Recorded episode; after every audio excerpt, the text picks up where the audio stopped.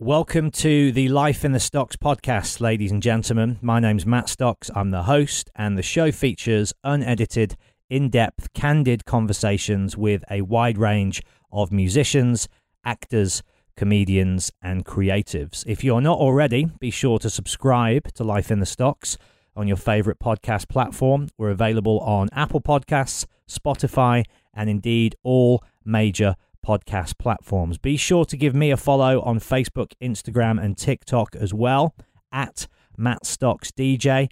That way you can keep up to date with all of my live Q&A dates, my DJ performances, and of course, who's coming up on the show as well. But without further ado, let's crack on with the show, shall we? Here we go.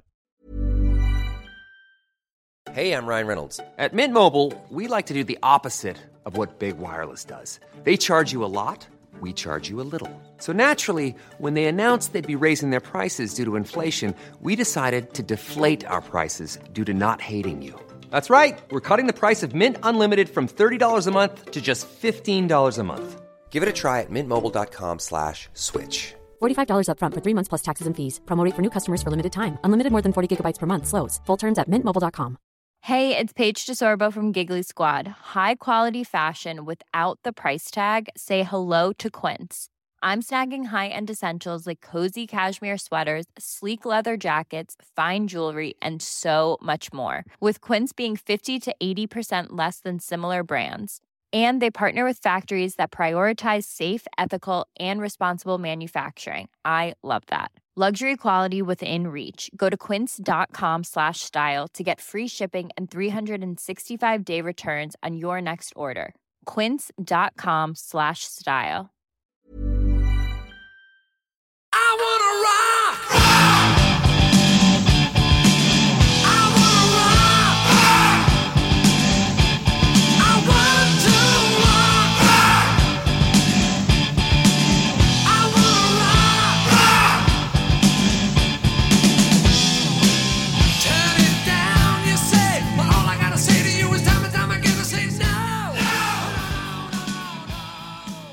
I've been listening to a few interviews and stuff that you've done over the years, and just the story of your life and the the obstacles and the hurdles and the struggles, and and to now be at a point where you're a grandfather, it must be an amazing, incredible feeling.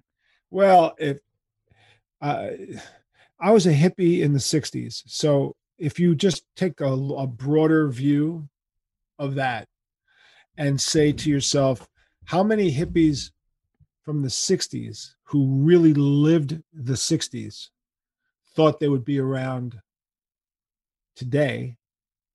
You know, 50 years later, I would say a small amount. And of the remaining members of my various social groups back in those days who were heavy duty hippie drug dealer drug drug users all that um, there are not that many of us left and so uh, when we're together we marvel at our uh, level of survivability. We all do. We all kind of go how come you're still here? You know why are you here? Uh, and that is a that that is a novel. It could be a novel because the stories of the survivors are harrowing and the story of those who didn't survive is is more harrowing. And that has nothing to do with twisted sister. Nothing. No. that is all before you know that's all before twisted sister you know that i came to england uh, as a hippie in 1971 right in the summers in the summer of 71 you know I what, came, what brought you over here then? That at that time. uh, I was um, I was dealing drugs in America and, and being very successful at it. Made a lot of money and decided I would go to Europe and deal drugs too because I heard things were great over in Amsterdam. Yeah. so- Right. Right. Right. So I mean, you know, I uh, the there was a thing called the youth fare, which is a low budget airfare to Europe hmm for any student in America, two hundred dollars round trip. Um, So you was- would was was dealing drugs full time. That was your full time well, occupation no, for a I while. was I was no, I was I was a, a high school. I was a uh, musician, trying to be in bands. I was a, a anti-war protester, a civil rights protester, a student.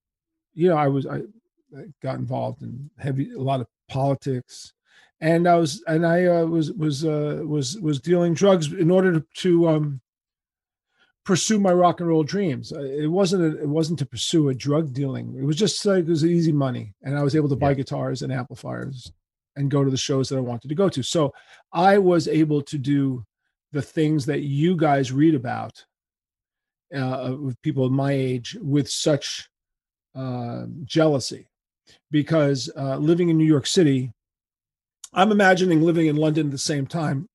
We do the same thing on a weekly basis.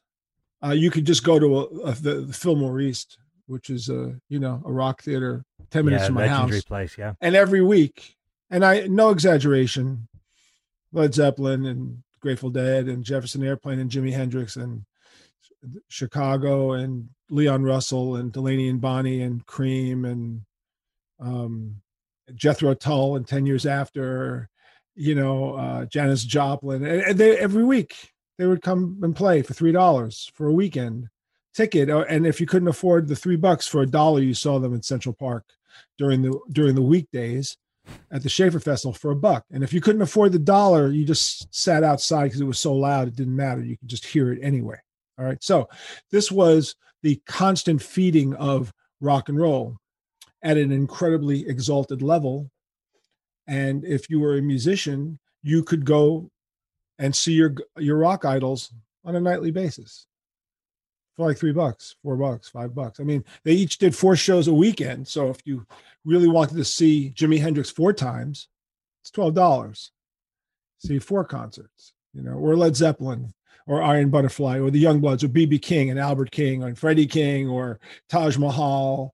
I I mean, it, It is the stuff of legend, as you say, isn't it? And you, I'm imagining, saw literally all of them repeatedly. yeah, all, and you didn't think about it. Yeah, because it was just So what was if- around, right? If you didn't, if you didn't make it that week, you saw him a month later. Rod Stewart, you know, I saw Rod Stewart's first show with Jeff Beck, first show with the face, first, first time that Stewart played with the Jeff Beck group at the Fillmore was a famous show. He was so terrified, he was singing behind the PA system, like you. The band was playing Shapes of Things, and you didn't see him. What because Where of is he? because of stage fright? He was stage fright, and Jeff Beck went and kicked him in the ass, ran back to the to, to the, behind the PA and kicked him in the ass. So he come out. Yeah, I mean, you tell people these stories, they look at you like you got two heads, and and and I'm like, no, man, that's just how it was. It was never a big deal. It was just the way it was. The Who would play a week there, Crosby, Stills, and Nash would play a week there, and if you missed them, they're back in three months anyway, so it didn't really matter. You know, it really just didn't matter. Um, it was everywhere. So then, then, then you had the Fillmores, the Fillmore and the Carnegie Hall, and they held three thousand people. And then you had these little clubs. You know how the Marquee is the Marquee, right? Yep. So we had these two restaurants called Steve Paul's Scene and Ungano's. Uh, Steve Paul's Scene was a bar. Ungano's was an Italian restaurant. Ungano's was on 70th Street off of Broadway. And Steve Paul's Scene was on 8th Avenue and 51st Street. Now, imagine all those groups that I've just told you about. Jimmy, Yard, all this. Imagine you missed them at the Fillmore. You missed them at Central Park.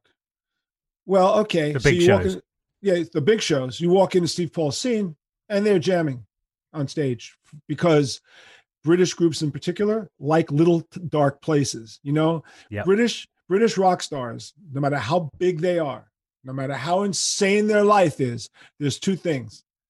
They love little pubs and they love their little gardens and their mansions. Yeah, I don't care if it's John Bonham. I don't care how much heroin No, they're doing. never true a word was spoken. They come back to England and they're in their little garden. They want to just work on their little garden because their fathers had little gardens and that's what they do. You know, and that's what they do. And so these big groups would come to New York and and either they play the Madison Square Garden or the Fillmore, and then on a on a Tuesday, Wednesday, Thursday night, they are not going to stick around their hotel room. They're going to go to these two little bars, Steve Paul's and Ungano's, and they'll just jam all night long because they like hanging out in dark little places. So if you knew that, like Jimmy, like the McCoys, you know the song "Hang On, Sloopy." Of course, I Okay, love so it. Yeah, the- yeah. So, so the McCoys, the McCoys became the house band at Steve Paul's scene. So on any given night at Steve Paul's scene in New York City, Jimi Hendrix is there. or or Jeff Beck was there, or Jimmy Page like, at any given night. And so the McCoys would be on stage, and um, they're the house band. So if you want to jam with the house band, you get up and you play with with Rick Derringer. So you know Johnny Winter, the Of guitar course. player. Yeah, yeah, yeah. You know the famous Johnny Winter and album. That's a super famous group. Well, the Johnny Winter and was going to be Johnny Winter and the McCoys because Johnny Winter hung out at Steve Paul's scene and loved the McCoys. And so he said to Rick Derringer, let's merge. But Johnny Winter's record label did not want the word McCoys on an album cover because to them it was bubblegum pop music from this, you know, Like the. Archies and stuff like that. Yeah. So they said, just call it Johnny Winter and. So it's Johnny Winter and the McCoys. The point being is that Rick Derringer had an incredibly great reputation as being a phenomenal guitar player. And so everybody wanted to play with Rick Derringer. So Jimmy was always playing with Rick Derringer. This was a nightly occurrence. So Ungano's was a little Italian restaurant on 70th Street. I'll give you an idea of what it was like. 1969, Blind Faith is playing at Madison Square Garden on their only tour to promote the Blind Faith album. Who are the opening bands for Blind Faith? Free and Spooky Tooth. First time in America. Okay. So, having seen Cream uh, two years earlier open for Wilson Pickett, which I did, I saw the Cream and the Who open for Wilson Pickett and and Mitch Ryder and the Detroit Wheels at a uh, at a show in, on uh, at the RKO at the RKO Theater on West Six on West on East 60th Street, and they were the opening acts. They played two songs each. Anyway, Cream then goes through its thing. It breaks up. 69, Blind Faith comes out, and they're doing their tour. I go to that show at the Garden. Okay. The very next day, Ungano's is in my neighborhood. I'm walking up the street with my friend David. We walk by Ungano's. Ungano's is an Italian restaurant at 210 West 70th Street. Tiny little place as well, right? Sorry? Tiny little place as well. Yeah, tiny little place, like an Italian restaurant on 210 West 70th Street. And uh, but it's a rock club now. But we were 16, so we're not allowed to get in. You had to be 17 or 18. And we noticed on the side by the front door, it said tonight's guest artists, Dr. John, Free, and Spooky Tooth, written in little plastic letters that you would see in front of churches that Jesus saves, that kind Mhm. of thing. Except it says Dr. John, Free, and Spooky Tooth in little white letters. And I look at my friend David and I said, Man, I, I wish we could go there. He goes, We can go. I said, How? He said, My mother knows the manager of Free and Spooky Tooth. And, and he told my mother that um, if any of his bands ever play, mention his name and we can get in. So we walk in the front door of Ungano's and um, there's Nicky Ungano. I mean, Ungano is an Italian name. You want to picture what this guy probably looks like? Like a member of the Sopranos. You yeah, know yeah, I yeah. Something out of a Scorsese movie. Yeah. He's got a he's got a he's got a cigar and Mm-hmm. a pinky ring. He's reading the racing form, you know, and he looks at me and my friend David, and here we are, two 16 year old hippies. And he goes, What do you guys want? And my friend goes, My mother's name is Charlotte Schiff, and she said that she knows Dee Anthony, and that if anyone in the acts acts are playing, we can get in. And he goes, Your mother knows Dee Anthony? Yeah. He goes, We'll see about that. And he goes, he goes in the back, and I'm thinking, David, your mother better know Dee Anthony. We're gonna get Right. whacked. or we're gonna get whacked, you know. And out comes Dee Anthony. He goes, Who are you? Friend goes, My mother's name is Charlotte Schiff. And he's like, That's a horse of a different color. Like all of a sudden everything changed, you know. So he takes us in to the club. Now you have to understand this, right? This is 1969. Ungano's, I don't even think there's a I- don't believe there was a stage. Right, right. band played on the floor. Yeah. So we walk into Ungano's. We'd never been in there before, you know, and this was 16 years old. Oh my God. We walk in and Free is playing on the floor. So it's Boz, you know, Burrell and, and Andy Fraser and, and Paul Kossoff and Paul Rodgers, and they're playing on the floor and with a pole, you know, like a, a the a pole that holds the club ceiling up is in between Paul Rodgers and Paul Kossoff, And Dee Anthony walks us right up to him and he puts his arms around. He goes, What do you think of my band? I'm like, Oh, we saw them last night at the garden. He goes, Good. Well, you came at a good time. It's a private party. Enjoy yourself. Enjoy your night. So we're standing there. I'm literally a foot away from Paul Kossoff and a foot away from Paul Rodgers. And they do their set. And David and I are kind of shell shocked. And we sit down at a long table. Imagine if the marquee had tables, like long tables. Okay. But imagine it's the marquee with some long tables. So David and I are sitting at this long table at the head of the table, like really close to the front where this stage area was. And uh, we look behind us, and I don't know, there's 20 people there, maybe 20 people, something like that. And uh, and Nicky Ungano gets up. He goes, "Well, I got some bad news. Uh, Spooky Tooth isn't feeling good tonight. So anybody want to get up and jam, get up and jam." So this is what happens. Stevie Winwood gets up on keyboards. Dr. John gets up on piano. Ric Grech from Blind Faith gets on bass. Jim Keltner from the Delaney and Bonnie Band gets up on drums. Chris Wood gets up on sax. Delaney and Bonnie get up on vocals and guitar, and Eric Clapton gets up. And they played for three hours to me and David and 20 other people in the room. And we're sitting there going, Do you believe what we're seeing? The point of all this, Matt, is this is how life was. Okay? This is what it was like. This was just another night of rock and roll. So, to give you a finally the answer about what I'm doing in England, with this kind of constant feeding of this dream Yeah. world, after years of this, I got bored of being in New York City and there was a youth fare to Europe, $200 round trip. So I flew to Amsterdam to meet uh, my friend, and I made a plan to meet a different friend of mine in Amsterdam. And uh, then we went, I hitched, I hitched across Europe and wound up in London um, on Kensington Church Street. Dropped off by someone, so we hitched rides across, took ferries and hitched rides and rides. And someone just dropped me and my knapsack off on Kensington Church Street. And uh, never been in London before. And looked up and looked around at the Kensington Market, which was there at the time, 500 boutiques selling platform shoes back in 71. Um, um, uh, the Royal Kensington Hotel, I think, you know, by Hyde Park is on the corner. Yep. And I'm, I'm standing, oh my God, I'm in England. I'm, I'm in England. I'm in England. And I hear this music in the air. What is it? There's a free concert in Hyde Park that day. Chris Spedding. Do you know who Chris Spedding is? The I guitar don't think so. No.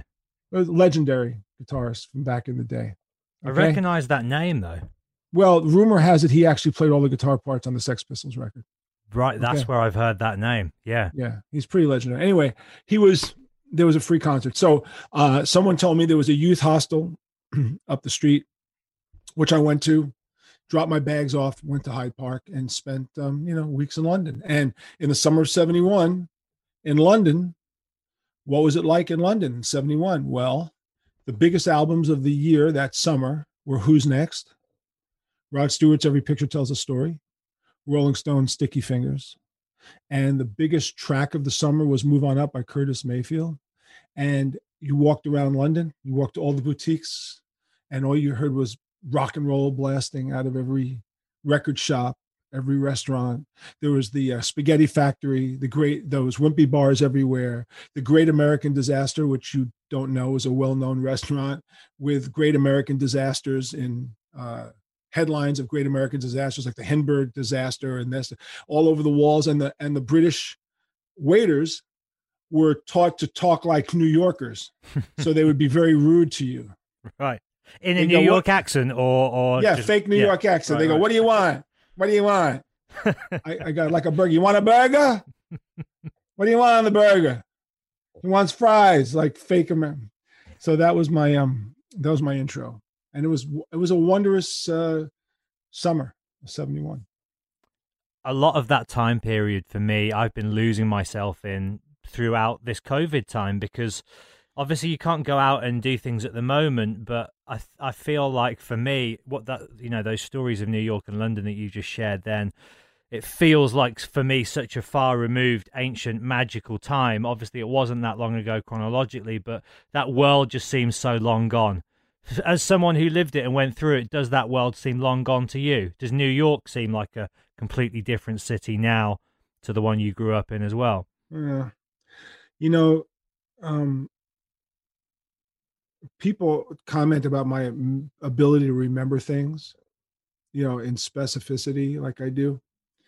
Um, so it's a blessing and a curse Yeah, I'll bet. because I remember it so well and I miss it a lot. Yep. But I'm also life goes on. I mean, what are you going to do? I mean, really, what choice is there that it didn't happen? You know, so I go back in my day, I Mhm. could see the Rolling Stones for three dollars. You know, back in my day. I mean, what's the point uh, of it? I just Well, at least you Um, got to do it, right? That's what I always think. Is at least you were there and you experienced it, because so many Yeah. didn't.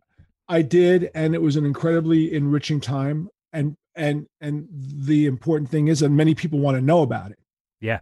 So because there's an endless fascination with people who lived it and people who still lived it could tell the stories about it, and people want to know about it. So if people didn't want to know about it, it wouldn't really matter, but they want to know about it. And so I enjoy telling those stories because those stories um, inform me of why I am the way I am. You know, I cannot tell you how many nights I would go to the Fillmore, see a band, and then go home at three o'clock in the morning, put the guitar around my shoulder, stand in front of the mirror, and pretend I was the guy I just saw that night. Yeah. So I so the first time I did that was when I saw Iron Butterfly. Um, I thought Erik Braunn was the guitar player. He was a 17 year old kid. Here he had an album that sold 2 million copies. I don't care whether you like Iron Butterfly, don't like Iron Butterfly. It doesn't matter. Point is, he epitomized what a rock star looked like to me. So I, I held my guitar up and stood in front of the mirror and tried to be like Erik Braunn. And the next time I went, it was Henry Vestine from Canned Heat. I thought I was Henry Vestine from Canned Heat. Then I thought I was Jerry Garcia from the Grateful Dead. Then I thought I was Duane Allman from the Allman Brothers. And I thought I was Jimmy Page. And I thought I was Jimi Hendrix. And uh, I, I thought I was Terry Kath from Chicago. And on and on and on and on. I'll tell you what's really fascinating for me. Uh, if, if what I have told you it doesn't make you sick enough, um, in my record collection, I decided one day I was one day I was looking at I was in a flea market and I found an album, Elvis Presley Live Madison Square Garden, June 10th, 1972. Okay? An album.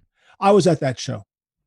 So I went, wow, I'm going to buy that album because I was at that show and I remember the show sucked and I want to see if I was correct in my memory of why I didn't like the show. So I bought the album and I, I and I'm looking at the album cover. I'm thinking, you know, John, you've been to a lot of famous shows that have been made into concerts. Let's review. I was at Rolling Stones Get Your Ya-Ya's Out recording, 1969, Madison Square Garden. I was there. Jimi Hendrix, New Year's Eve, Fillmore East, Band of Gypsys. I was there. The band recording Rock of Ages at the Academy of Music, 1972. I was there. John Mayall recording Turning Point, Fillmore East. I was there. Weaver's Carnegie Hall in 1963, first show I ever went to. I was there. I have albums of shows of artists That I are went to iconic live albums. that are iconic were live albums that I was actually at. That is actually more impressive to me than all the other shit. I could run down the thousands of shows I saw, which were thousands. The fact that at least six of them have been immortalized on vinyl as being amongst the greatest shows ever, that was kind of impressive to me. I have now the Grateful Dead are, you know, you can argue that they're either one of the greatest live bands in the world or the worst, you know, depending on where you stand on the Grateful Dead. And I and I get Or, it. or what drugs you're on, or Oh, not on. well, you know, I'm famous for saying I saw them 27 times, 26 times on acid. It was the greatest band I'd ever seen. On the 27th time, I went straight and said, What the fuck was I thinking? This is the worst music I've ever heard in my life. But having said that, there's uh, two Grateful Dead live shows that have been immortalized recently on album, and I was at both of them. Amazing. So, I mean, Who was Jerry the band that showed you like I can do that? Obviously, we all have the bands that inspire us, but was there one band or performer that you know perhaps showed you the light in terms of that's attainable? You know, that's a great question. That's attainable. That's a really, you know, that's an interesting question because, um, I, I fantasized about being a rock star, but the mechanics of becoming one seemed so elusive that I can't say that I saw that thing and said that, you know, I'm I'm famous for saying I saw the Beatles on TV and I wanted to become a rock star. That's Ed, Ed quote that- Sullivan. that's the old quote that we all use, guys my age. I Yeah. saw the Beatles on Ed Sullivan. And the truth is, I saw the Beatles on Ed Sullivan and I went, wow, that that's great. And the truth, the funny thing about that is, is that on that night, which what's today? Today's February The seventh, I think. I don't know. Yeah, no, February February eighth. Today's the eighth. Okay. Yeah. So it was tomorrow, I think, is the anniversary, right? Of, of Ed Sullivan's show, the ninth, I believe. Well, the point being is that um if you had tapped me on the shoulder at that very moment that I was watching the Beatles in 1964 and went, Oh my God, that's what I want to be, a rock star. And in in our limited scope of what we thought rock stars would mean, screaming girls, lots of money, and a gold record. Right? That's it, a gold record, gold record, whatever the hell that meant. If someone had said to me at that moment, "You will be a rock star, Mr. French, and you will have a gold record," and I'd go, "Wow, when? In a couple of years?" Mind you, I'm 11 years old, and they go, "No, 20 years and six months from now, you'll have your first gold record." Which is what it took 20 years and six months from the time I saw them it was in August of, of 84 that Stay Hungry went gold. I would have said 20 years and six months for a gold. I'm out. I'm out. I'm done. Well, so That kind So- that kind of leads me beautifully into the next thing I'd love to talk to you about because for me, there's such tenacity and drive, not just in the story of Twisted Sister, but in you know your personal journey. Where do you think that comes from in you? That work ethic, that determination, that tenacity. Was it passed on from your parents? Was it something you picked up for yourself? Uh, Have you thought about where it perhaps comes from? yeah, and I can't trace any of it. And I, I don't mean to be glib. No, not at all. I don't mean to be glib about it. My parents are very You are. smart. You My either know or you don't, don't you? yeah, my parents are very, very smart people, not particularly um my father was a salesman and um my mother was a, a political consultant. She was a brilliant political consultant, but they weren't rich at all. Were middle class. And um I don't know. I really don't know because if you would have asked my teachers um, did I exhibit any personality trait that would have that would have shown that I had this ability to be to do this? They would have said, "Are you kidding me?" no, he doesn't apply himself at all. Like No, that kind of classic. He's a screw up, man. He's a fucking drug addict. No. So I I I don't know.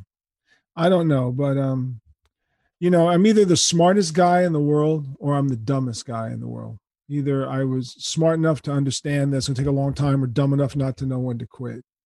And um and I don't know which one that I don't know which one it is. And while you go, well, that's a humble thing to say, uh there certainly is enough the, the the pathway could have gone either way in a number of occasions and Yeah. changed my life completely. You know, I, And, I oh, a, and you could have thrown in the towel on a number of occasions. a number of occasions. You know, I I recently interviewed um, Michael Lomonaco, who's a celebrity chef in New York, and uh, he owns my, one of my favorite restaurants, and he's a guitar collector as well, and he's very well known. But he's most well known for the fact that he owned Windows on the World, which is the restaurant on the 110th floor of the World Trade Center.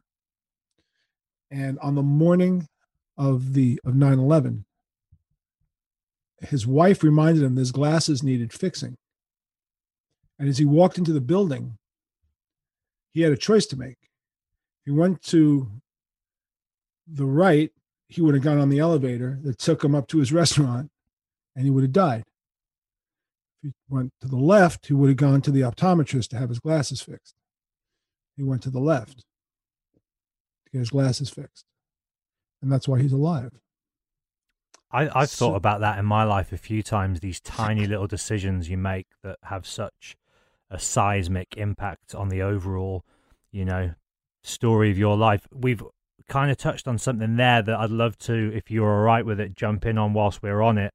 It was something I wanted to maybe get around to later, but as as you've mentioned it there, the the day itself. What what's your memories of that day? Were you in New York? Oh yeah, um, my memories. Uh, we covered that the New York Steel um, uh, DVD. We talked about the fact that the that uh, it's impossible to be a New Yorker and not be affected because we were all from New York. I mean, I was born in Manhattan. Eddie Ojeda was born in the Bronx. AJ Pero was born on Staten Island, and Dee and Mark were both born in Queens. So we're New York City guys. Um, on the morning of 9 11, I was visiting a friend in Westchester, and I was taking a train, the Metro North, to visit my friend. and I'm on 125th Street train station. Weather's perfect, blue sky, beautiful day. My wife calls me and says, You seen the news? A plane hit the World Trade Center. I said, How do you hit the World Trade Center on a day like this? I mean, it's gorgeous out. Or maybe it's a little plane. So I get on the train. Are you familiar with Manhattan at all? Do you? Do you know what I've ne- uh, considering I'm fascinated with the place and I love New York. I've never been ever. Okay. I I need to go and want to, but no, at this stage I haven't. All right. So to go to Westchester from where I was standing, you get on this train, which is the northern part of Manhattan, and within five minutes, you've crossed over Manhattan into the Bronx. And Manhattan is an island surrounded by 30, uh, 17 bridges and tunnels. So you either go over a bridge or you go under a tunnel to get out. So I'd gone over the bridge, and and now we're the so I, I'm hearing this report from the conductor's walkie-talkie that the World Trade Center was hit. The train takes off and the train starts moving up. And as it crosses a bridge to get into Yonkers, which is, I would rather get into the, the, the, the Bronx, which is the next, the borough north of Manhattan, they announced that the second plane hit. And I thought to myself, oh my God, this is not a mistake. It's an attack. And if I don't get back to Manhattan now, I'm never going to get back into Manhattan. Like I have to get back into Manhattan. So the train stops. I run downstairs onto the street. And all I know is that I have to get into a cab and tell the cab driver to take me back to Manhattan, which means he has to cross another bridge over to get me back in without telling him that these buildings were attacked because he'll never drive me. So hopefully he doesn't know the buildings are attacked. It happened so quickly. It's like within a minute of the second train uh, second plane hitting. I hear it. I run downstairs. I get into a gypsy cab. You, you know what a gypsy, a gypsy cab is a taxi that's not licensed. They're called gypsies. And you just pay the guy privately. There's no, they don't have, they're not affiliated with the, the taxi industry. They're not painted yellow. They're just kind of guys who are on their own. And regular cab drivers hate them because they get in the way of making their money. Right. So I jump into a gypsy cab and I scream at the guy. Manhattan, Manhattan, Manhattan, meaning he knows he's got to go down the west. He he knows he has to get on this particular highway to get me over a bridge. And he looks at me and he goes, Why are you yelling at me? I said, My daughter's sick in school. I have to pick her up, which you know sounds plausible. Plaus- and actually I wanted to go get Samantha because she was in class. So he uh he I get in the cab and he races down this particular highway and he gets across this particular bridge and now we're on the borough of manhattan so worst comes to worst i'm on the borough of manhattan i can get down there one way or the other and i said uh, but i didn't want to tell him what was going on because i didn't want him to stop driving so he starts heading down the west side highway which is a highway that skirts the west side of manhattan and normally it's past rush hour it's pretty clear and i'm looking straight south and i could see a plume of smoke in the southern part of manhattan and what that plume of smoke is that's the towers in flames. But if you don't know it, you could just think it was a cloud. You know, you weren't necessarily looking for it to be anything more than just a cloud. So he's not paying any attention to the fact that this cloud is looming. All I want to do is get as close as I can to my house without him stopping the car and getting off early and having me have to run two miles down. So I just kept thinking to myself as he was driving down this road, there's exits that are coming up. And I keep thinking there's got to be, there's got to be a, there's got to be cars in the way. It's got to be, it, it, there's going to be a traffic jam. And there was nobody on the road. I don't know why. It was unbelievably eerie. There was no one on the road. And he gets me all the way down to 96th Street, which was where I needed to get out. And he comes off the highway. And I said, and by this point, the cloud was humongous, right? And I said, the I said the World Trade Centers have just been hit, and you better get back if you want to get back to uh, the Bronx. You better go now because they're going to shut the, the the borough down completely. And I just ran out of the car and I went and picked Sam, Sam up at school, and and this guy I guess made it back. Anyway, um, my daughter's third grade teacher's husband was killed. Uh, Eddie Ojeda had a sister-in-law and a nephew in both towers. They both got out, luckily. But other than that, everybody knows somebody who died. And um, the next day, I walked downtown to Canal Street, and the city was completely chained off below Canal with army tanks. It looked like a war. It looked like a looked like a Spielberg movie, like a horror movie.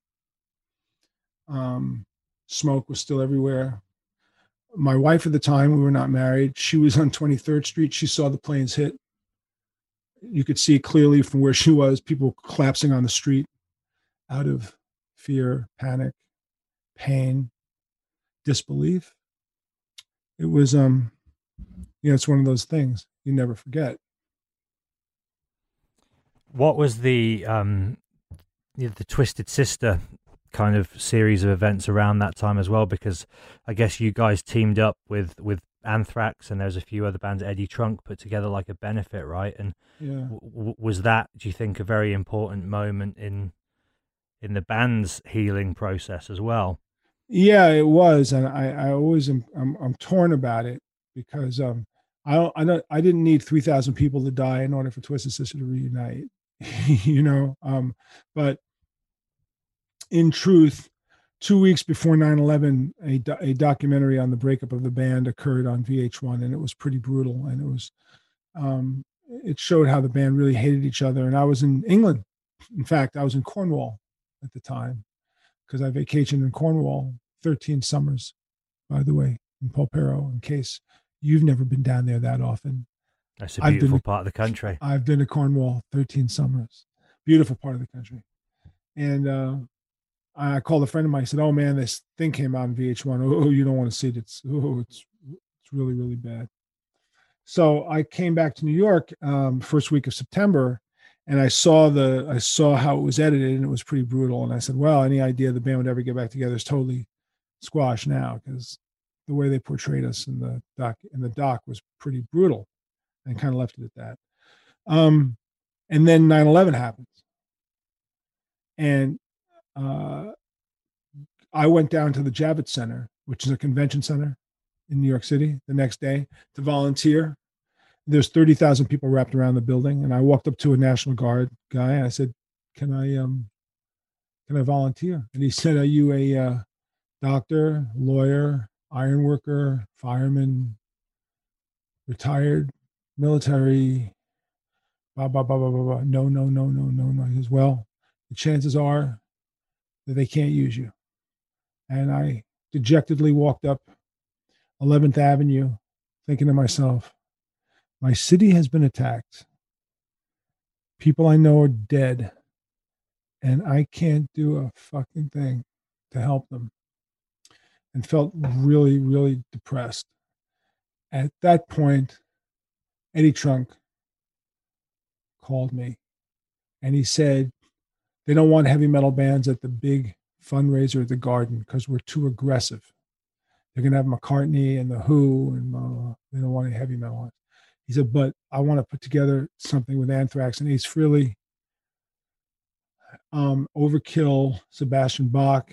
He said, I know that I can't get twisted because I saw the documentary on VH1 and whoa, you guys hate each other. And was that But- true at that time? Was there real animosity there?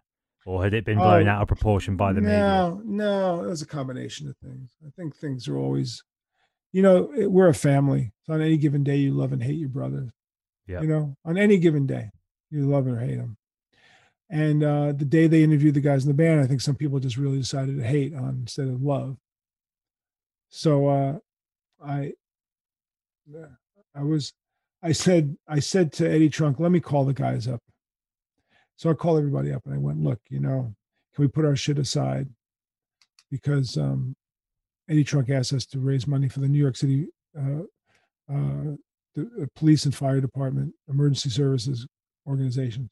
And to the credit to the guys in the band, they all went, our problems are nothing compared to this. This is something way bigger. And we'll do whatever we have to do. And so the band agreed to reunite. And we did the show, uh, which is available on a DVD called New York Steel, but you can probably see it on YouTube. And we had a great time. And uh, the British journalist Derek Oliver was at the show. Um, do you know Derek Oliver? No, I don't think so. No. Okay, so back in the day when Kerrang really was, when so- Sounds Magazine and Kerrang Magazine ruled, Yeah, there was Malcolm Dome, I know Malcolm. Yeah, right? Um, Howard Johnson, Dante Bonutto. I, Dante very well. He's a dear friend. Yep. Yeah. Um, So he's he was one of those guys, the OG scribes.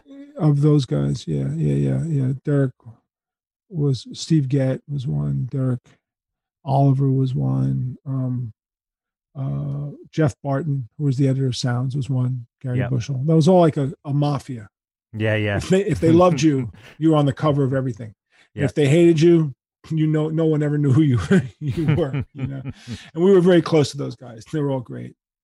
And uh, anyway, the point is that a lot of people saw us and went, "Whoa, whoa!" And we got offers to reunite, and that's that's what brought it back. Yeah, that's why that's why we came back. Which is a beautiful thing that at least you know something positive and and and meaningful. Well, I imagine a lot of meaningful things came out of that horrible ordeal in time. And I mean, New York as a city, I've spoken to many people about it in the the weeks and months that followed. Just a unbelievably heavy time, but it seemed to have bound the people of that city in such a way that I think so few other places can truly understand. Well, people can talk about 9/11 all they want, but if you were not in New York City that day, you don't really understand. But Yep. you know, I don't want to make it sound like it's like it's like how your parents talk about the war. They don't want to talk about the war. They saw it. They don't need to talk about it. You know, why do you want to talk about it? I don't want to talk about it. I saw shit you don't want to see. I don't want to talk about it. Uh, it's it's it's hard. It's hard to talk to people who weren't there, who don't understand it, and yet, you know, people who saw it around the world. You have to remember the the one the one observation I made about 9/11 was that it was the first time in human history that the simultaneous death of 3,000 people was broadcast live to 2 billion Ameri- to 2 billion people around the world. So 2 billion people watched in real time Yep. the death of 3,000 people. Now, certainly 3,000 people have died on a number of occasions in the history of the world, many times over. In fact, the tsunami in Phuket, didn't that kill a quarter of a million people in one afternoon? Some some ridiculous statistic. Okay, but we didn't see it. So you hear about it and it's abstract. Yeah. You can't even imagine what that is like. We don't have films of 3,000 people being put to death at Auschwitz, but we have a live video feed of the simultaneous death of 3,000 human beings on 9 11, watched by 2 billion people. So that's a vision that's seared. And if you lived here in New York and you really, wa- I mean, I have uncut videos of the guys jumping out of the building. What I thought was paper, you know, from a distance, it looks like paper's coming out. It's not paper. It's guys in white shirts who who decided they'd rather leap to their death than burn alive. So that means you went to work that morning thinking it's a regular morning. An hour later, you're standing by a window saying to yourself, okay, I'm going to die now. It's kind of mind boggling. Yeah, it's it's unbelievably heavy, isn't yeah, it? yeah, it is, and it kind of um, makes many other things almost irre- irrelevant. You know, when when people ask me how I um, process my failures, you know, why don't I let them really crush me? It's because I have this really circumspect view of of the universe, which is the world is going to explode in three billion years when the sun explodes no matter how many Les Pauls exist on the planet and how many Picassos exist, bottom line is that it's all going to be carbonated into ash at some point. And it'll start all over again in another billion years or two billion years. And maybe we'll all look different at that point. But is there a point to sweating it all out? I, I don't know. I don't know. It's like we're so infinitesimal in the light of the universe, it almost makes everything seem not worth arguing. Now, doesn't mean you don't fight for things you should believe in, but um, I'm with you on that. And it's as you say, you don't go through life with this reckless, carefree, you know, I don't care about anything attitude. The opposite of that, everything in this world that you care about means the world to you, and you should do everything in your power to fight for that. But as you say, at the same time, it's being able to have that perspective of, in the grand scheme of things, we're so minuscule, so minute, so insignificant. So really don't try to sweat over or stress over something which is out of your control. yeah, I mean, we're all going to die. We all know that. We may not all be able to pick the perfect place and time, but and, and as you get older, that becomes even more um you know more relevant. You we started out this conversation by you saying to me, uh, well, you know, you survived all this, and how do you process all that? Um, I'm amazed that I'm 68 years old. I mean, I can't even believe it.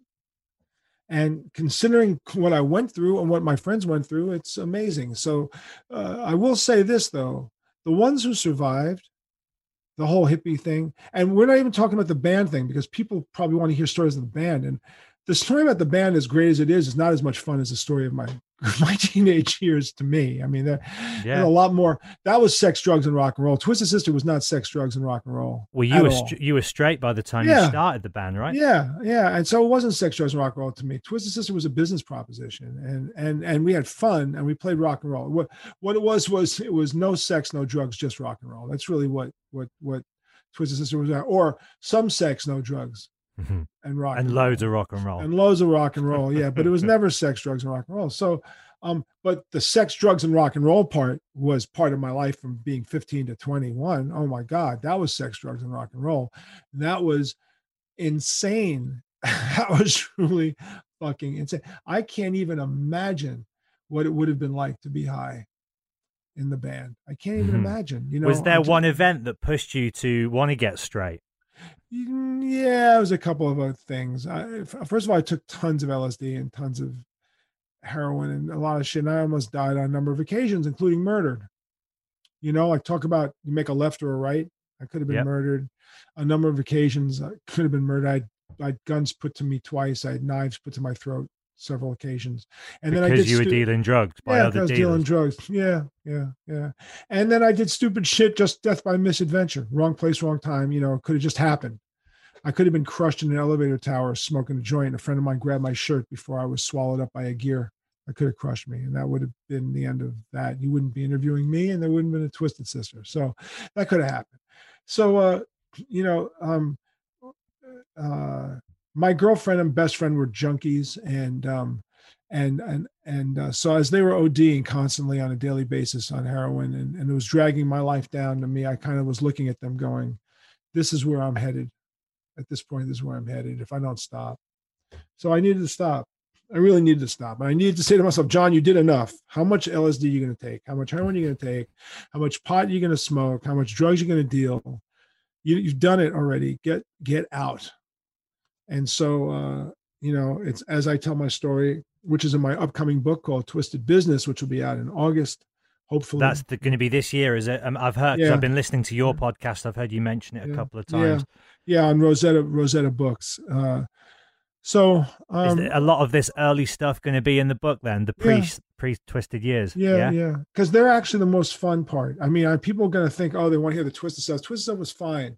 Twisted's interesting. Twisted Sister certainly is the basis of my business acumen. But Well, a lot of those years have been covered in the documentary as well, which is obviously when we first met, was to do the Q and A yeah, in London around the That's release right. of that. And that that documentary is astounding and um, you know so interesting to me because the the focus of it really is the the years that led up to Stay Hungry, and and then it kind of ends. And obviously, you know that was 1984, 1985, and it's it's those bar years and the playing the circuits that I think is really where the interest of of certainly the Twisted Sister story lies, because you guys were grinding it out at such a wild, I think, intersectional time for rock and roll when you had punk kicking off, and obviously the big bands that took the glam thing to the MTV generation, like Motley Crue, weren't yet a thing. And you guys were front line, weren't you? Sort of straddling the 60s and the 70s on that circuit level, day in, day out for years and years and years. well, we were a bar band. I say the Twisted Sister wasn't an '80s metal band. We were a '70s bar band. '70s bar bands had a whole different ethic. It was a work ethic. Yeah. Um, but also there's four eras of Twisted Sister that most people don't really think about. And there's there's the there's the bar days, you know, the early days. There's the video years, you know, of the Yeah. big stuff. There's the years that we were dark for 12 years. That was fascinating. And then there was the reunion years. So there's really four chapters to the band's existence. And um um and now it's the post reunion years. You know, Yeah. and the post reunion years are also interesting because uh, music licensing has taken over. And, um, you know, since nobody sells music anymore, um, in terms of old way of selling music, we've pioneered a new way of selling music, which is we license our music for commercials, TVs, movies, and have a very um, successful licensing business. Well, you have two of the best. I'm sure loads of your songs get used, but you have two. the two biggest. You have two of the best songs for that purpose. The first Yeah. time I heard Twisted Sister was as a young kid. Well, the Mm-hmm. two times really that I remember being exposed to your band was Pee Wee's Big Adventure uh, and the film Road Trip, which is by Todd Phillips, who obviously went on to do the Joker movie, and I Wanna Rocks in that. And they were the two, I think, for me, because I didn't have MTV or cable or anything as a kid, so I never watched music TV. So for me, it was Pee Wee and Road Trip, and I was like, who are these, you know? hard hitting, larger than life, kind of kiss style comic book characters, but in the real world.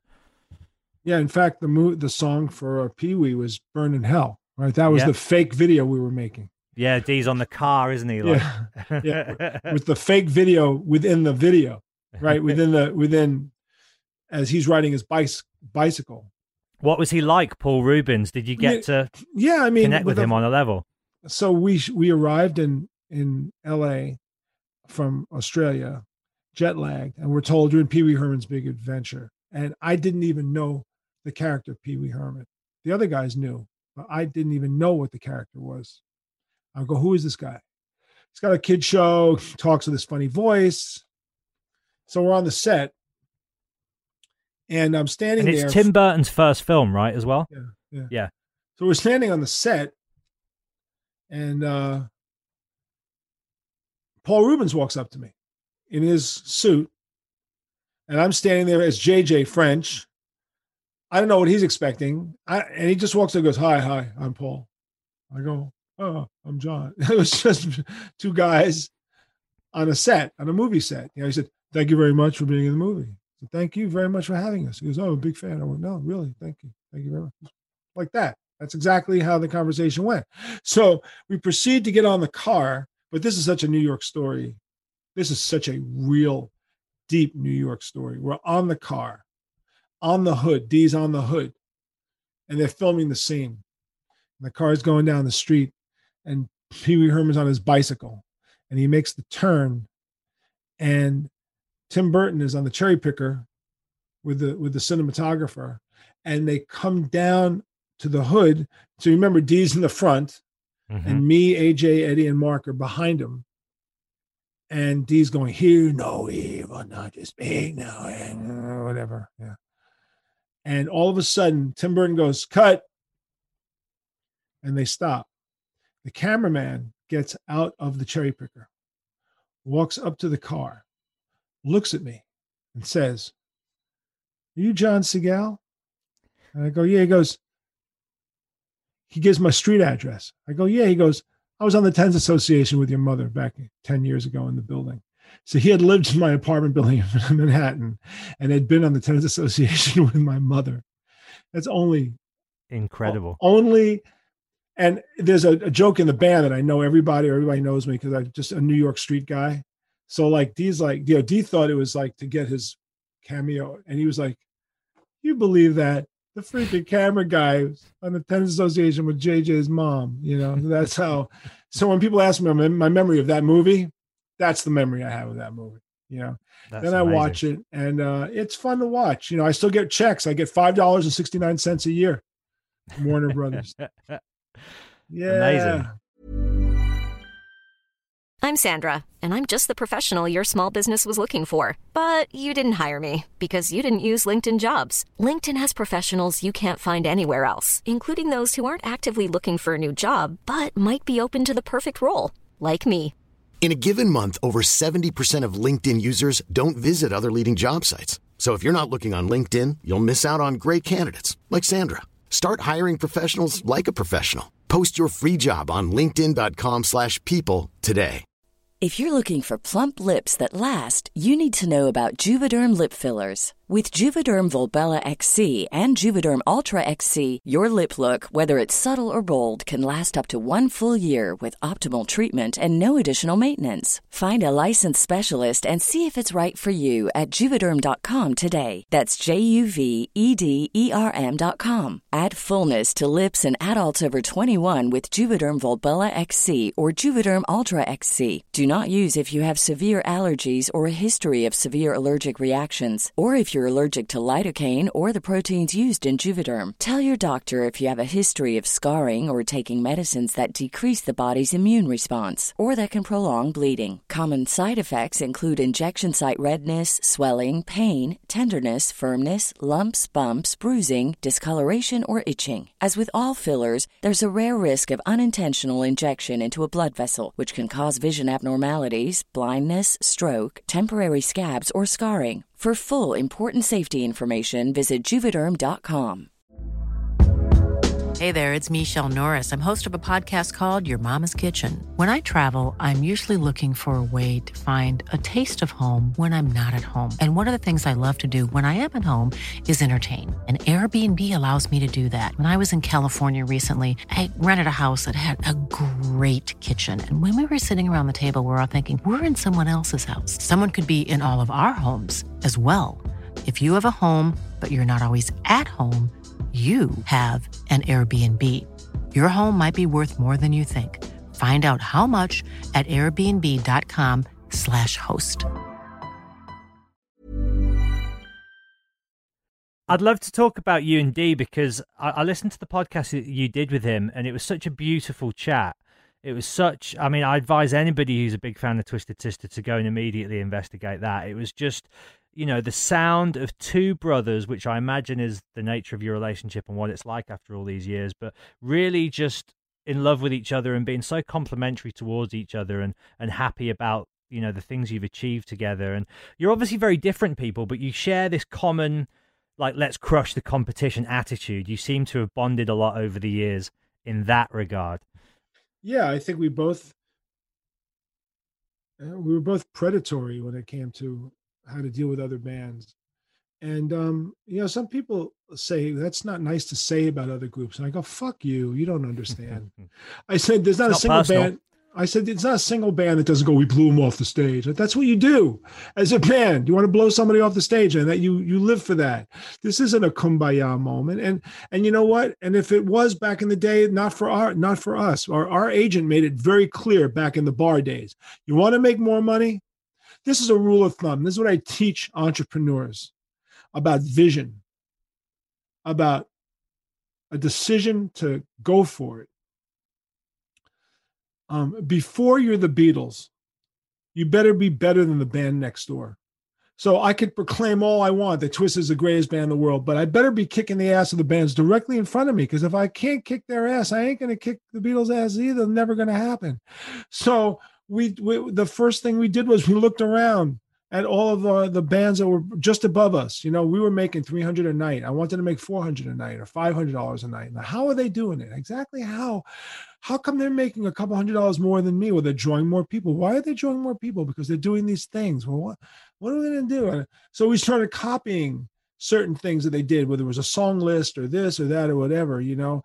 And the idea was to constantly uh, leapfrog over the next band and draw more people. And then on the occasion where we got to play against the bands uh, in, in big enough clubs where there was two stages, we would do our best to to play better than them so that we would steal their audience. It became very predatory.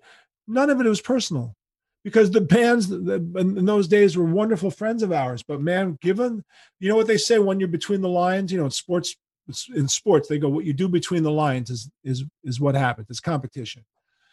You go there to take another band out. Now people may say, well, that's not music, man. That's like sports. Music is different. Bullshit. It's the same shit. It's a competitive business. It's a tough business. Why do you think the charts exist? I'm number one. I'm number two. I want to be number one. I want to be better than you.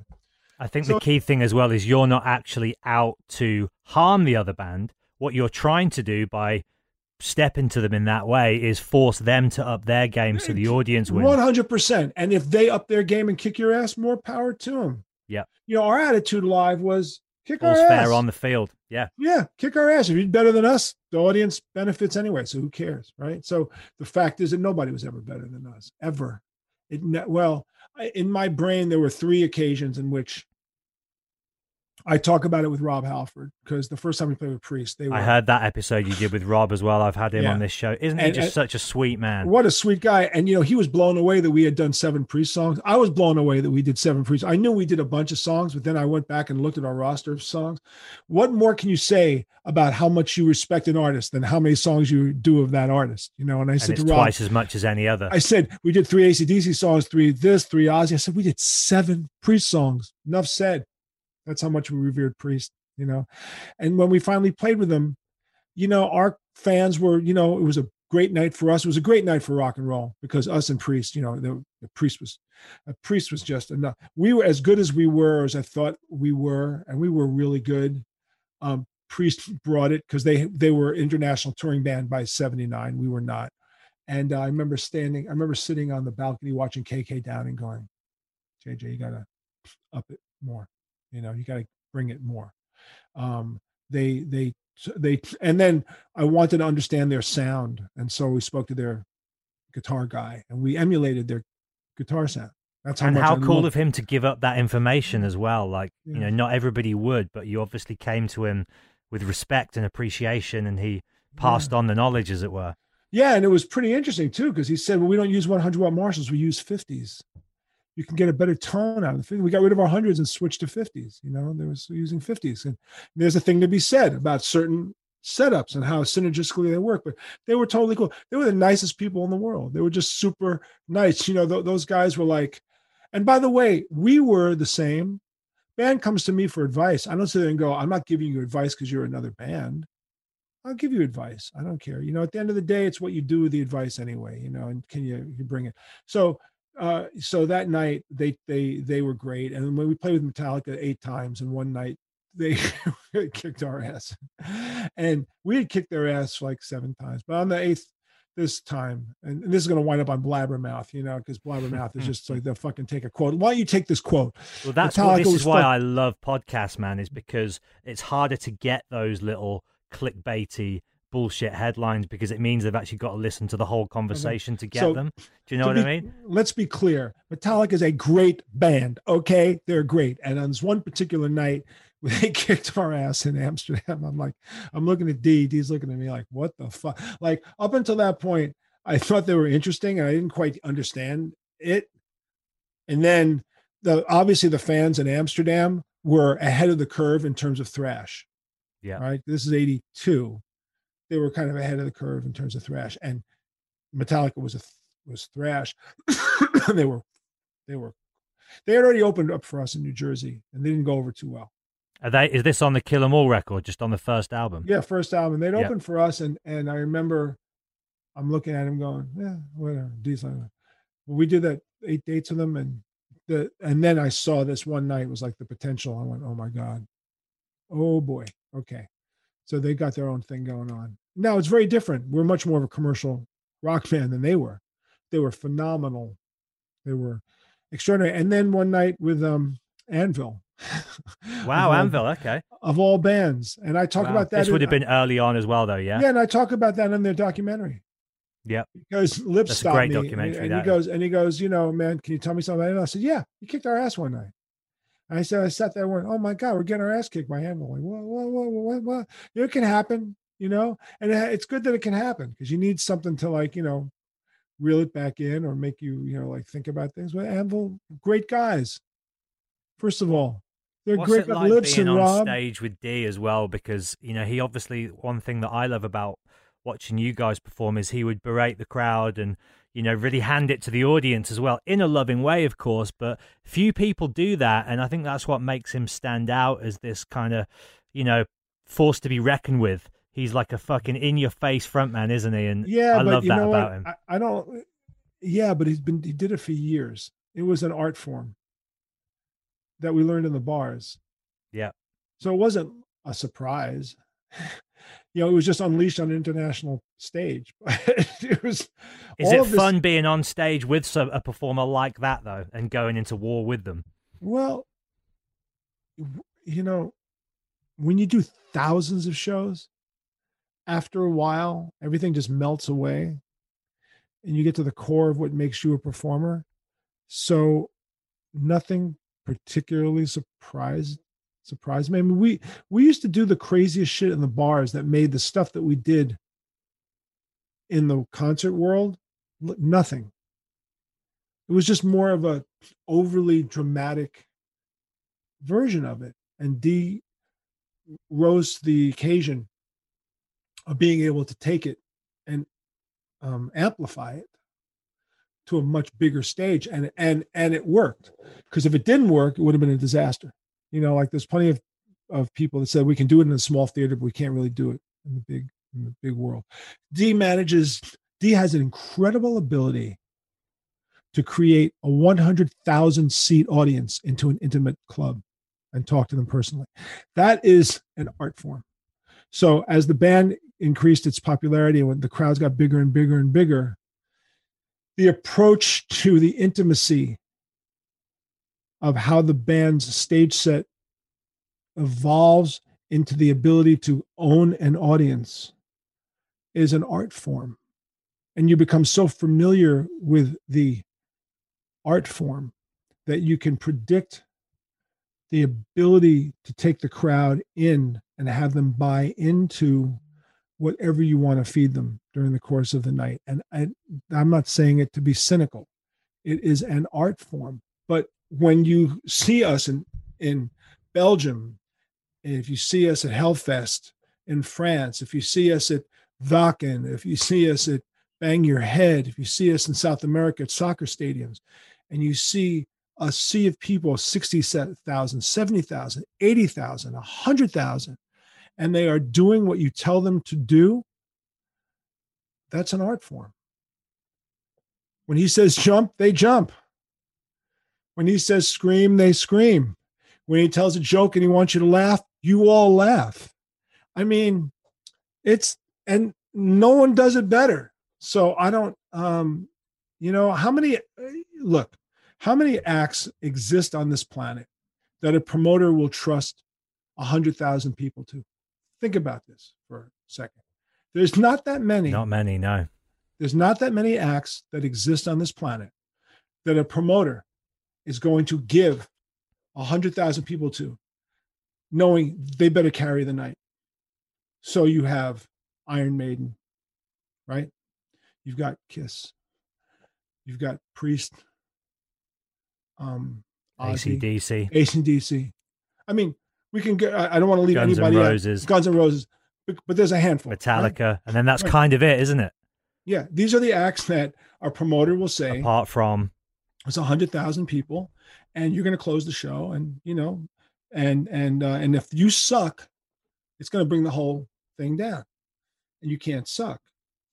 So we are among the few bands that can entertain a hundred thousand people. So the the question someone would say to me, Well, are you better than these bands? And my answer to that question is it's not a matter of we're, we're better. The answer is we're good enough to make you think we're better. we may not actually be better, but we're we're great enough entertainers so that you will walk away saying either we are or just say they were amazing. There's the reason why I stayed up till three o'clock in the morning in in Hellfest or or Bloodstock or or what, wherever you know wherever it is. I mean that you know uh, very few people can claim the claim that. That's probably the greatest legacy we have. I think an interesting side note as well is all those other bands have way bigger catalogs, have probably sold much more albums just because they've released so many more records. I think what you guys have is, you know, a less like the arsenal of hits is much smaller, but what you have is the arsenal of tricks and power, um, which elevate you to that level. Would that be safe to say? Well, we're we're entertainers. Yeah. Okay, I'll say this: Def Leppard has twelve songs they got to play every night.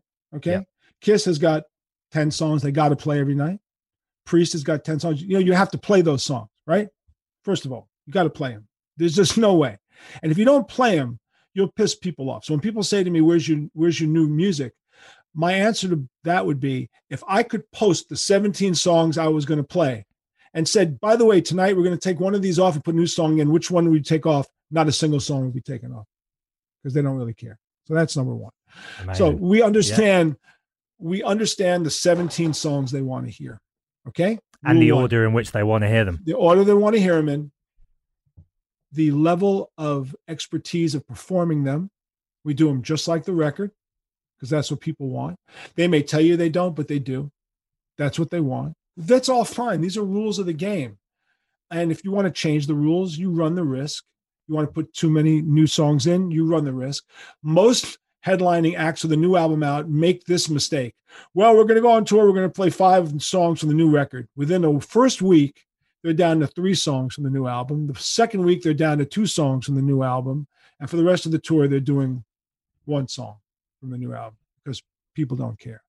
So you can think they care, and your diehard fans will go, JJ, shut up. We want new music. But the fact is that 99.9% of them want what you give. So we give them exactly what they want, how they want it.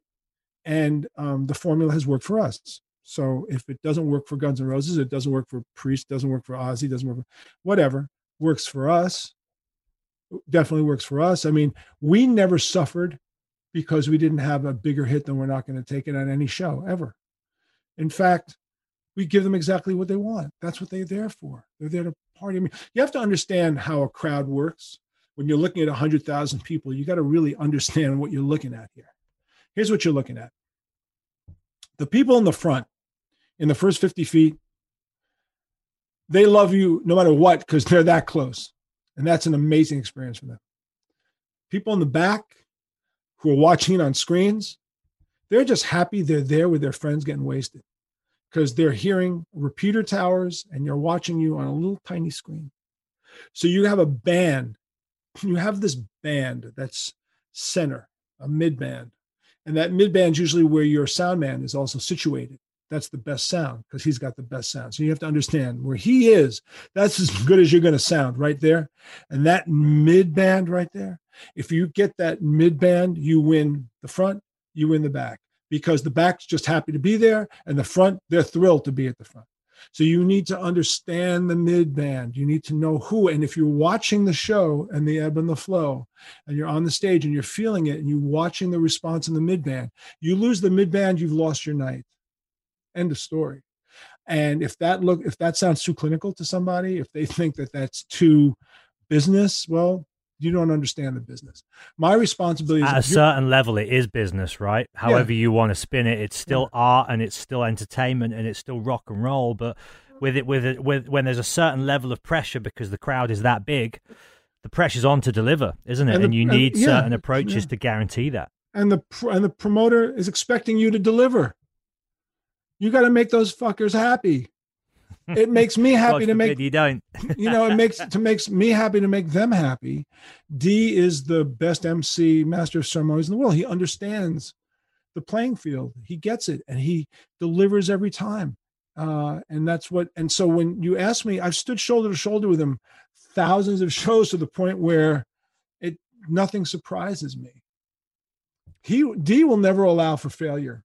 Okay. Well, there's that great segment in the documentary where you're on the tube, and I love that story. And just you know, it's a great, I think, um, parable, if you will, for for for rock and roll. And obviously, you you you have Lemmy come out, and you think this is going to win him over, and that doesn't work. And he has the thing where he, where he takes the makeup off, and it's just that it's the refusal to submit defeat, isn't yeah, it? well, it's what I call two boats and a helicopter. How many how many life preservers you have to be sent before you grab it and you win, you know? And and uh, um, it's understanding the two boats and the helicopter. So do you know the analogy? You know the story about two boats and a helicopter? Okay, so this is what it, this is how it goes. A guy's in a house and there's a flood, and he's a, the water's about to come into the window on the first floor, and he says, "Lord help me, Lord help me," and a little Coast Guard boat comes along. Jump in the boat, we'll save you. He goes, No, the Lord will save me, the Lord will save me. So he doesn't get in the boat. An hour later, the water's up to the next floor. Lord help me, Lord help me. Coast Guard boat comes. Jump in the boat, we'll save you. No, Lord will save me, Lord will save me. Now the water's up to the roof. And it's just about to envelop the house. He's holding onto the weather vane. He goes, Lord help me, Lord help me. All of a sudden, a helicopter comes down with a hook. Grab the hook, we'll save you. No, the Lord will save me. A wave comes, kills him. Now he's at the gates of St. Peter. St. Peter says, Why are you here? The guy says, How'd you let me die? St. Peter said, Schmuck, I sent two boats and a helicopter. What the fuck do you want me to do?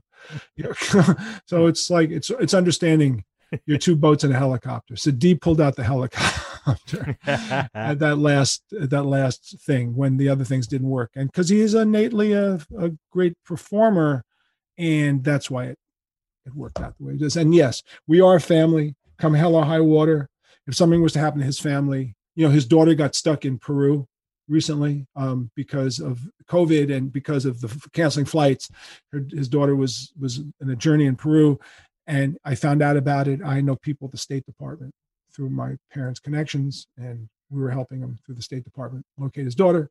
They did through a confluence of many things. I'm not sure if that particular connection was the one that delivered his daughter, but the point is he could make that phone call. Is that's the point. I need help. You know, Dee's mom tragically died a couple of years ago, like tragically, got hit by a car. Perfectly healthy woman, lands on her head, goes into a coma. A month later, she passes. I've known his mom since 1976. The whole band got together, went to the service. Eddie's son died, you know, tragically, and we all got together, went to the service. I mean, this is where your family comes into play, like that. Like at the end of the day, um, you rely on your brothers. We've seen things that most people don't know about, can't understand, and it's unique. But then again, what's the difference between that and Priest?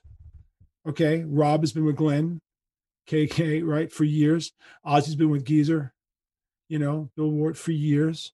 I, I think the better question is Did any of us guys in bands like Priest, uh, uh, Ozzy, Twisted, Motorhead, Alice Cooper, do you think any one of us in 1973 thought that we would still be Still be chained to these people for life. Yeah, did any of us? Yeah, and that's the interesting question. Yeah. And and will that Because it's the family you didn't choose, isn't it?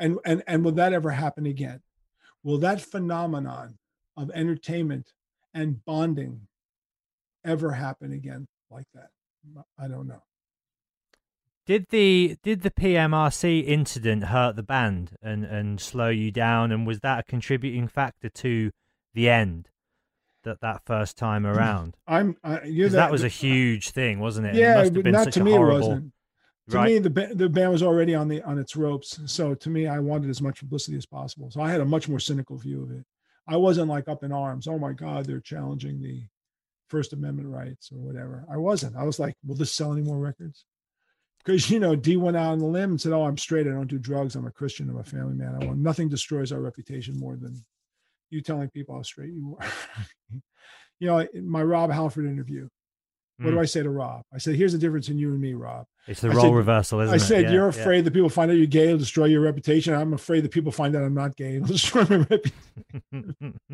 it's interesting though because you're obviously or at least you you come from a lot more of a politicized background and upbringing with your mum having the job she had and you being involved with the civil rights marches and protest movements and stuff. And I guess I can't remember which, maybe it was the Don McLean podcast you did, which was also incredible. I think you were talking to him about how it wasn't until Trump that you ever saw a place for politics in music. You were always of the opinion that entertainment and politics should be separate things. People come to rock shows to escape that stuff. And actually, it was only when Trump came into power that it became unavoidable for you and you had to sort of step up and use your platform to use it for, you know, a political Yeah. podium. Well, he um he made it he made it nearly impossible to stay on the sidelines. It it, it it became, but then again, you know, it depends on how much you have to risk. A lot of artists I know who didn't like Trump didn't want to say anything because they were afraid half their audience likes Trump. And by the way, half my audience probably likes him. Okay. You, you'd stop touring by this point, though, right? Yeah, and so it didn't really matter because yeah, yeah. because you don't have to go out and play Bible Belt America. And, right. And ninety-five percent of of of of non-Americans hated him, so it didn't matter to us. I mean, we're we're playing in Europe, we're playing in South America. Trump was hated everywhere. Yeah. So uh, you didn't have to even say it. Nobody brought it up. People would go, "Here's what they would say: We feel so bad for you that you have this guy." That's how I've never had people tell me they feel bad for me. People may have not liked Reagan, maybe they didn't like Bush. They never said, "You poor soul, I feel so bad for you." But with Trump, that was the attitude: is I feel bad that you have this idiot. And we would just go well you know that's why we're here. So you play south america how many he insulted hispanics like crazy. Um, he alienated all of our allies in europe. So uh, as far as the Brit, the, the press in europe portrayed him as an idiot the, the, press in, in europe didn't like trump at all so unless you were making a pro-trump statement i guess the assumption was you didn't like him and it never became a controversial. And don't forget, we ended in 2016 when he was elected anyway. But it Yeah. wouldn't have. Oh, well, I remember being sat in the hmm. pub with you and Dee the night we were going to do the Q and A, and I think he'd like literally just been elected, and obviously because of Dee's connection from the the Apprentice, I think at first because he didn't know what a horrible man he was going to be quite yet at this stage. I think he was just like, oh God, uh, p- you know, people are going to keep asking me what I think about this now because I was Well, on that show. a statistic that you may not be aware of with Trump, which is a lot of people are not aware of this statistic, but Trump is from New York City. He was born in New York. Yeah, of City. course. So the so the, the You've known that guy forever. Yeah, we've known him forever, and we've watched the the Trump show for years, and we always thought it was just funny and buffoony, and never never took it seriously. But if you look at the history of uh, presidential elections, um, the guy who wins always wins his hometown because you're the favorite son. That's what you just do. You can lose every state in the in the country, but you're going to win your home state and you're going to win your hometown because that's Local boy what- done good, isn't it? local boy done good. So here Trump wins the presidency. So you would think New York City, because his name is everywhere in all these buildings, New York City would vote for Trump. So well, of course New York City did not vote for Trump. So how bad did he lose New York in 2016 to Hillary? Well, you could say, well, he lost 60-40. No. Well, he lost 70-30. No. Well, he lost 80-20. No. He lost 90-10. No. He lost 92 to 8. Like that's how Wow. that's how much people in New York City hated this Wow. guy. That's he not a widely known statistic Yeah. either, is it? As you say. No, he couldn't be elected dog catcher in New York City. So I mean, he and then and make things even worse. He was actually born in Jamaica Estates, Queens. That's the actual birthplace, Jamaica Right. Estates. Yeah. Go into the record books and look Jamaica Estates, Queens. You'd figure he would win Jamaica Estates, Queens, a little community in Queens. Little, He'd win. 80-20 he lost. Okay. So so um he was Says it all, doesn't it? Well, he was hated in New York. So I say to people, okay, great. So he convinced somebody in the Midwest, but we saw this as a as a disaster, and uh, and it to, proved to be a disaster. So when fans who are Trump supporters are irate, oh, Twisted Sister, you suck. Trump is the greatest. Uh, okay, whatever. You know, we we saw him for what he was, and and we called it for what it is. Incredibly divisive, horribly divisive. He set the country on an awful course. Horrible. Well, this was what I wanted to ask you: is is how long and and what do you think the long term implications and effects of his reign will be? You know, obviously he's gone, but the stuff that he's put in place that's going to take a while longer, isn't it, to fix. Well, he established he established uh, an acceptability of authoritarianism and fascism, which is horrible to witness. Um, it's everything I never thought I'd ever see a communist loving fascist. It's really what he is because his buddies were Putin and and uh, the Korean guy. I'd say he's a communist loving fascist, which is interesting bed bedfellows because you know communists and fascists don't get along. But he's a he loves dictatorships. He loves autocracies. He loves um, he loves all of the the buzzwords that go along with it. His racist dog whistles are disgusting. I mean, he's unleashed a level of um, racism that I never thought I'd see. But in a way, maybe I should be grateful that it exists. There's a functional racism in America, which is huge. Well, it And, uh, reminds you, right, that it's still out there. I guess maybe we were of the the misconception that we've progressed and evolved and, yeah, into a, and into a forward. post-racial society. Yeah, in a But post-racial this has just society. revealed that's not the case, hasn't it? Yeah, I think it has, and it's it's um, it's sad. It's sad. His authoritarianism, his fascism, his threats to democracy are astonishing. I mean, terrifying. I've never seen. I never thought I'd see in my day the threat to democracy that I've seen what he, what what his ilk has has done. So I, it's impossible. Sociologists are can have a field day Mm. trying to figure out the long term effects. I don't know what the long term effects are. Well, you've lived through so much, right? And I mean, right now is it just seems to. I mean, maybe you can tell me you've got more experience on me, but right now just seems to be the craziest time to be alive. With Well, COVID and way- Brexit and Trump Yeah. and all these things, I mean, it's just next level insanity, isn't it? it is crazy but the 60s the civil rights the civil rights um struggles in the 60s were unbelievable we had cities in flames and um i mean you don't know this because you wouldn't be aware but there was a mayor in newark new jersey anthony imperiale back in the 60s and he was an incredible racist. And he bought a tank a government tank and brought it up on the north ward in jersey on the street to keep the n word out of the north ward in newark new jersey. And and and and we all knew this. You know back in those days uh um uh dogs attacked civil rights workers crossing over the bridges in in, in southern cities selma alabama civil rights were attacked with with with dogs um beatings um we saw you know uh we saw uh, and then of course there's the black panthers the black panther shootouts we, i lived through all of that um Meanwhile, there's Sure. moon landings and things going on in the background. Well, yes, and the Beatles are the soundtrack of the music. You know, I mean, well, we- that's that's one thing I've noticed is the music at that time was reflecting and distilling and and commenting on what was going on, and I don't feel like that's the case with with this time we're in. There should be so much anger and frustration and and you know what I mean? Kind of aggressive, confrontational art being created. Yeah, but and back I'm, then, I'm not seeing it. and back then, as I said to Don McLean, we were all united. We all hated the war. We all hated Nixon. We all hated Johnson. We all hated these guys. We all hated them. There was no. You could say the war sucked at a show, and nobody would argue the point with you. Like nobody's Mhm. sitting there Yeah. defending the war. You can't say that anymore. Um, the the Yeah, you don't know where people stand, don't do you? know now? where people stand, and you don't know why certain people of certain uh, of certain socioeconomic strata and educational um, development, why they can see think the QAnon is okay, for example, why they would Mm. believe any of that nonsense. It's just uh, the conspiratorial crap um, pushed by Marjorie Taylor Greene and QAnon and and the racist fringe of the Republican Party is disgusting. And I don't think the Democrats did a particularly good job in combating the the stupidity and the um, the name calling that, uh, that that Trump used. I mean, Trump constantly said we're socialists and communists, and I would have hit him back and called you a bunch of racist fascists. I would have the minute he said it. If I was running the Democratic, I would have said the racist fascist Republican Party. I would have repeated it because all Trump does is it's a it's a technique. Trump is a technique performer.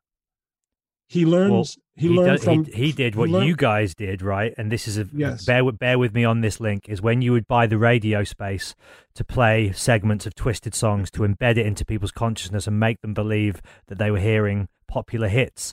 He did a similar thing in a much more cynical, evil way, didn't he? Of Yes, he did. drilling into the subconscious these and you thoughts. and, and the only way you can fight it is you have to fight it fire with fire and you should Yeah. have immediately the minute he started say So automatically, well, the fascist, racist Republican Party. Excuse me, Senator. what is it? The fascist, racist Republican Party. Excuse me, Senator. What is it? The fascist, racist Republican Party. Yeah, and then you repeat it to the point where they either stop or people start to go the fascist, racist Republican Party, not the communist, socialist, Democratic Party. So he was effective in that. That that that that, which is, by the way, a technique used in professional wrestling. And who's his manager? The former, it was this, one of his campaign managers, was the former head of the WWE. I mean, I've been watching wrestling for years. This is race baiting um it's, it's technique taken from pro wrestling. I hate to be that And it's cynical. it's it's not in, intelligent or subtle, is it? no, it's not, and it's understanding who your crowd is. And you keep repeating, you keep repeating the same dogmatic. You know how he kept saying the the election's being stolen, the election's being stolen. The minute he said that, you know what I would have done if I was running the Democratic Party? I would have said, start saying Trump's going to steal the election. Trump's going to start the election. Like the minute he started going, by the way, if Trump wins, he'll have stolen that election. I think we got to stop the steal right away. You have to neutralize this garbage because if you don't neutralize it, you normalize it. When you normalize it, people think it's truth. You keep repeating the same crap over and over again. Well, fake People news as well. He he seemed to have gotten by so far with just that ridiculous little. You know, again, there is a lot of news which isn't truthful, but he twisted that and used it to his own ends, didn't he? Yeah, well, I didn't understand. I didn't know until recently that the BBC, what the BBC has a rule about news, which is why you're different than we are in America. You may not be aware. The BBC's, I, I don't know what the rule is, but you, the news has to be neutral. Mm-hmm. Yeah. Televised news in England has to be neutrally presented. It can't be presented as an opinion piece. Okay. Where you guys excel in the garbage is in your newspapers. Yes. So in your newspapers, you can be as tabloid as you want. Yeah. You can make any accusation that you want. You can try. You can destroy anybody's reputation at will if you choose to. But when it comes to Big Brother, you can't. Whereas we in America can via Fox News Mm-hmm. and other news sources that totally distort. And I'm not going to tell you that the other side doesn't do its own agenda. Everyone has an agenda, but the BBC seems to have figured out a way to at least be neutral, where people don't attack the news from BBC as fake news. Am I correct? Yeah, I mean that is the that's the caveat under which they operate. Sure, and what's great as well is there is still this sort of worldwide perception that you know there's objective truth being told on that platform, which is one of the few things I think we have still to be proud about because you know it's not been great over here. Obviously, as you'll well know from from Sam and. You know, we have our own issues at the moment with Brexit just causing so, and for touring musicians, like the, the, the long term implications, forget COVID, the long term implications for touring musicians of a certain level um, coming out of the UK is just devastating. And it's, it's a really challenging time for creatives of all walks of life at the moment with the pandemic. But then we in the UK have this added situation as well. Um, That's true. you guys got out at the right time. We always seem like. to get out at the right time. We, we broke up before before the whole handband thing dissolved. We walked away a year Yeah. before a year before Nirvana, two years before Nirvana. We got out. So anyway, I have to.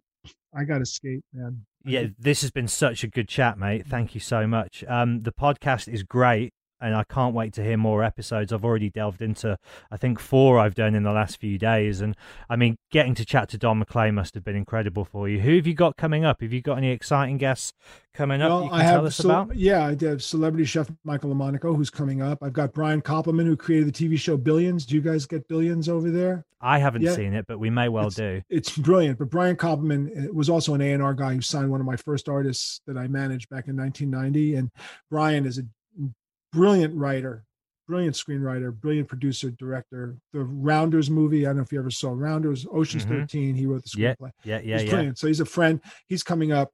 Um, Donnie Wahlberg from uh, New Kids on the Block. Yeah. Uh, he just signed on this week, so I'm going to get that. Um, I've got a, I've got uh, um, Doc McGhee, Kiss's manager. oh, that's a dream guest right there. I got, I got Amazing. Doc next. I got Doc next week.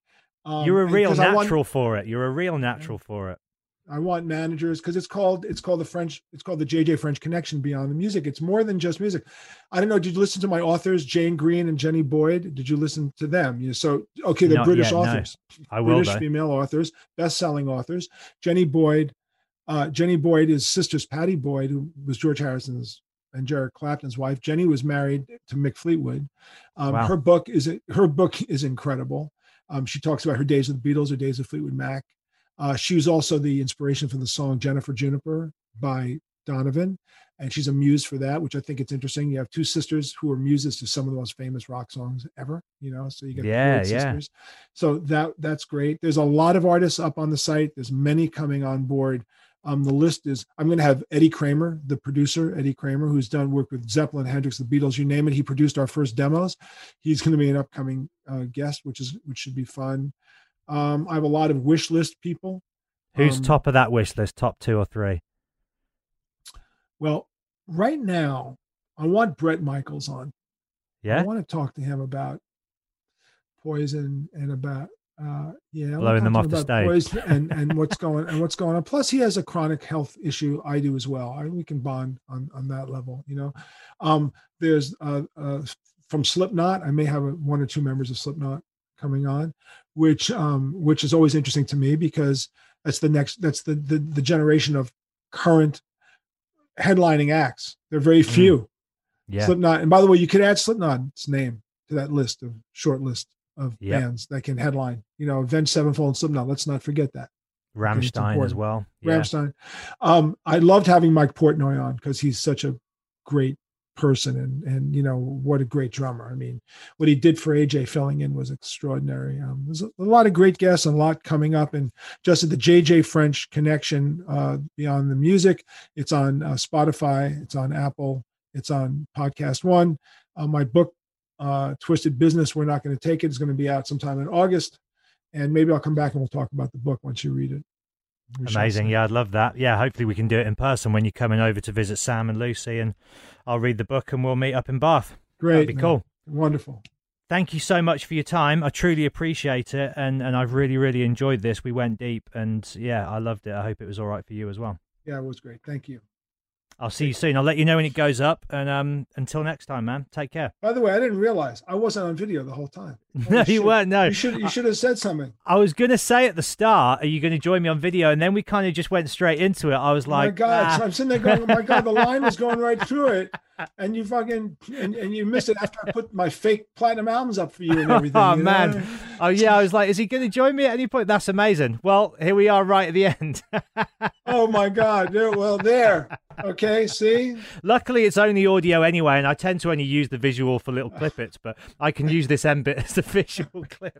Because I was like, maybe I'll just switch my video off as well, because I didn't know whether you were even like looking or anything. Oh my God! I feel like an idiot. Okay, all right, well, no, that didn't affect the conversation at all. The conversation was great, man. all right. You take care. Bye bye. Have a good day. All right. See you soon.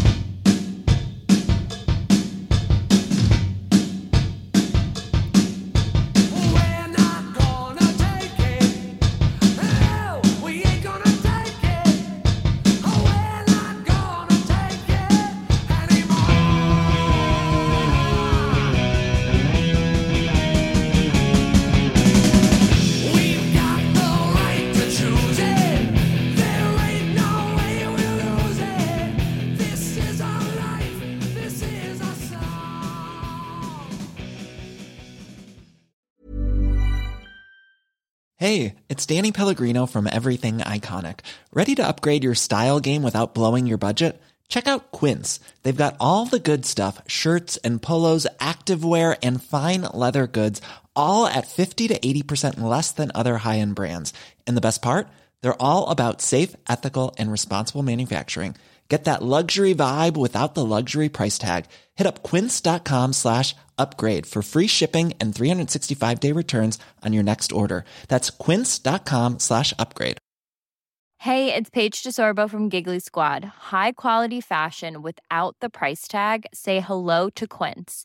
I'm snagging high-end essentials like cozy cashmere sweaters, sleek leather jackets, fine jewelry, and so much more. With Quince being 50 to 80% less than similar brands. And they partner with factories that prioritize safe, ethical, and responsible manufacturing. I love that. Luxury quality within reach. Go to quince.com slash style to get free shipping and 365 day returns on your next order. Quince.com slash style.